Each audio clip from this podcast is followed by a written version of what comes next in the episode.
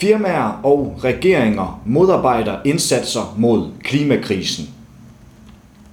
Den 21. oktober bød på to store afsløringer af, hvordan firmaer og regeringer henholdsvis forsøger at bagatellisere, benægte klimakrisen og modarbejde globale tiltag for at stoppe den globale temperaturstigning.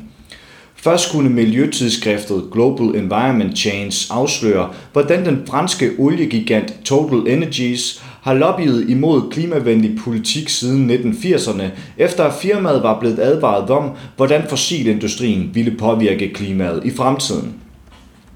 Senere på dagen kunne BBC så afsløre, at en række lande som Schweiz, Australien og Saudi-Arabien forsøger at påvirke international klimapolitik ved at kræve, at FN ændrer en omfattende klimarapport, så den stemmer overens med de forskellige landes økonomiske interesser.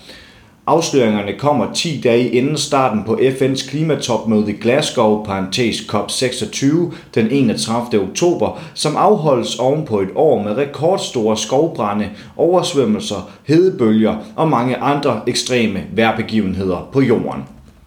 De tre forskere, Christophe Bonoli, Pierre-Louis Choquet og Benjamin Franta, har forsket i, hvordan Total Energies, tidligere Total, har loppet imod klimavenlig politik siden 1980'erne. Det er deres forskning, som Global Environmental Change har udgivet. Forskningen afslører geografen F. Durandades artikel fra 1971, der blev udgivet i Totals eget magasin Total Information, som primært blev læst af firmaets ansatte. Siden det 19. århundrede har mennesker forbrændt stigende mængder fossile brændstoffer. Dette resulterer i frigivelse af enorme mængder koldioxid. Denne stigning i koncentrationen er ret bekymrende. Koldioxid spiller en stor rolle i atmosfærens termiske balance, skrev Duandates i artiklen og fortsatte.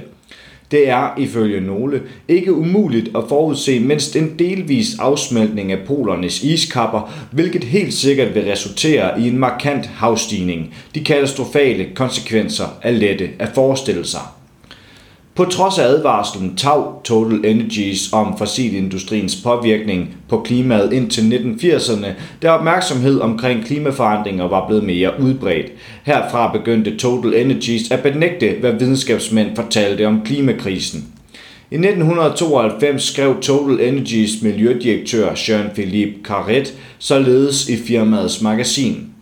Ganske vist er der en sammenhæng mellem temperaturen og koldioxidindholdet i atmosfæren, men dette forhold åbner ikke op for en ekstrapolering, der fører til mere eller mindre katastrofale scenarier for global opvarmning af planeten. Og frem for alt er der ingen bevidsthed om virkningen af menneskelige aktiviteter herunder forbrænding af fossile brændstoffer, tilføjede han. Borneo, Choquet og Frantas forskning viser, at Total Energies og andre firmaer i fossilindustrien i løbet af 90'erne måtte give op på at så tvivl om fossile brændstoffers effekt på klimaforandringer. I stedet begyndte firmaerne at loppe imod klimavenlige lovforslag.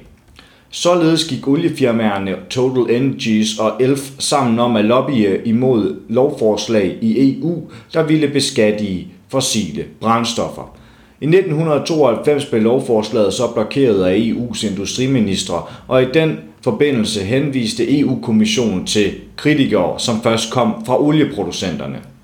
Blokeringen af lovforslaget blev af The Economist beskrevet som den mest glupske lobbyisme nogensinde set i Bruxelles – Elfs miljødirektør Bernard Tramier måtte efterfølgende erkende, at Total Energies havde været den mest effektive til at udvikle lobbyaktiviteter ved EU's hovedkvarter i Bruxelles, hvor Total Energies havde udstationeret en fuldtidsansat.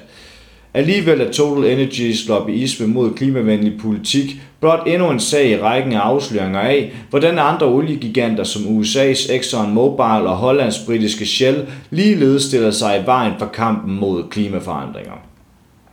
Men det er ikke kun verdens oliegiganter, der aktivt forsøger at lobby imod international klimapolitik. BBC afslører, at en række landes regeringer også forsøger at modarbejde politiske tiltag, der bekæmper klimaforandringer. I overensstemmelse med de forskellige landes økonomiske interesser har flere regeringer nemlig krævet, at FN's mellemstatslige panel om klimaændringer, parentes IPPC, ændrer sin rapport om, hvad der kræves af lande for at verden bliver mere klimavenlig.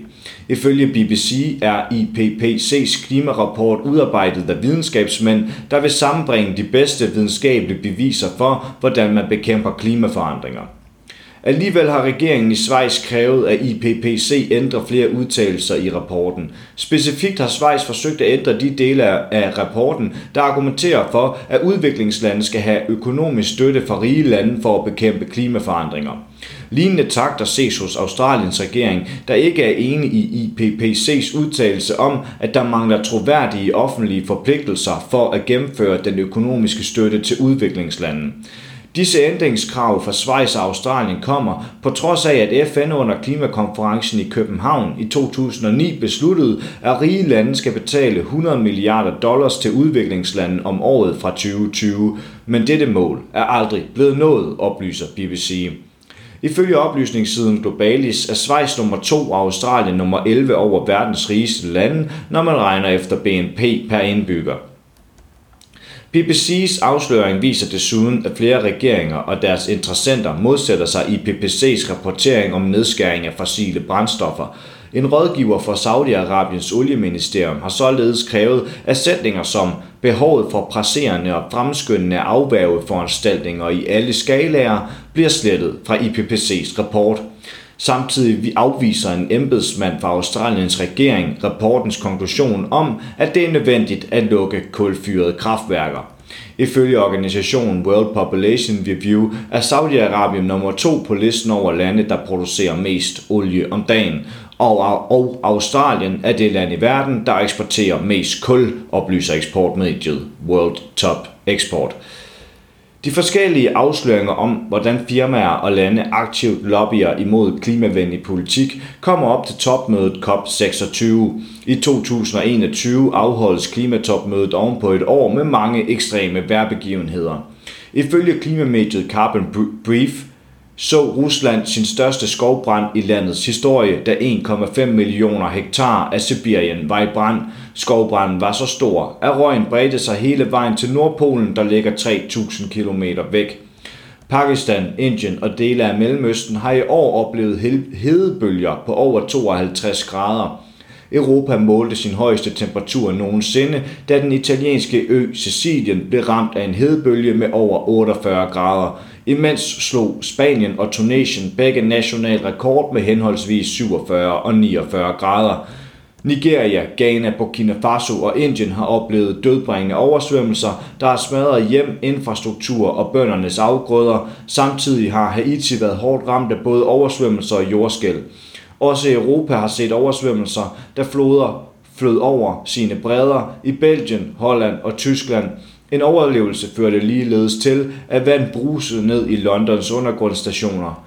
Madagaskar oplever fortsat landets værste tørke i over 40 år, hvilket fører til akut mangel på fødevarer. FN har advaret om, at tørken i Madagaskar kan blive verdens første klimaforandringshungersnød. I store dele af verden har disse former for klimaforandringer altså dødelige konsekvenser. Et studie udgivet af tidsskriftet The Lancet Planetary Health viser, at 5 millioner mennesker dør af klimaforandringer årligt. Du har lyttet til en artikel fra Arbejderen. Abonner på vores podcast på iTunes, eller hvor du ellers hører din podcast. Du kan også klikke ind på arbejderen.dk for meget mere journalistisk indhold. Du er også velkommen til at følge Arbejderen på YouTube, Facebook, Instagram eller Twitter, samt tilmelde dig Arbejderens daglige opdatering på Messenger.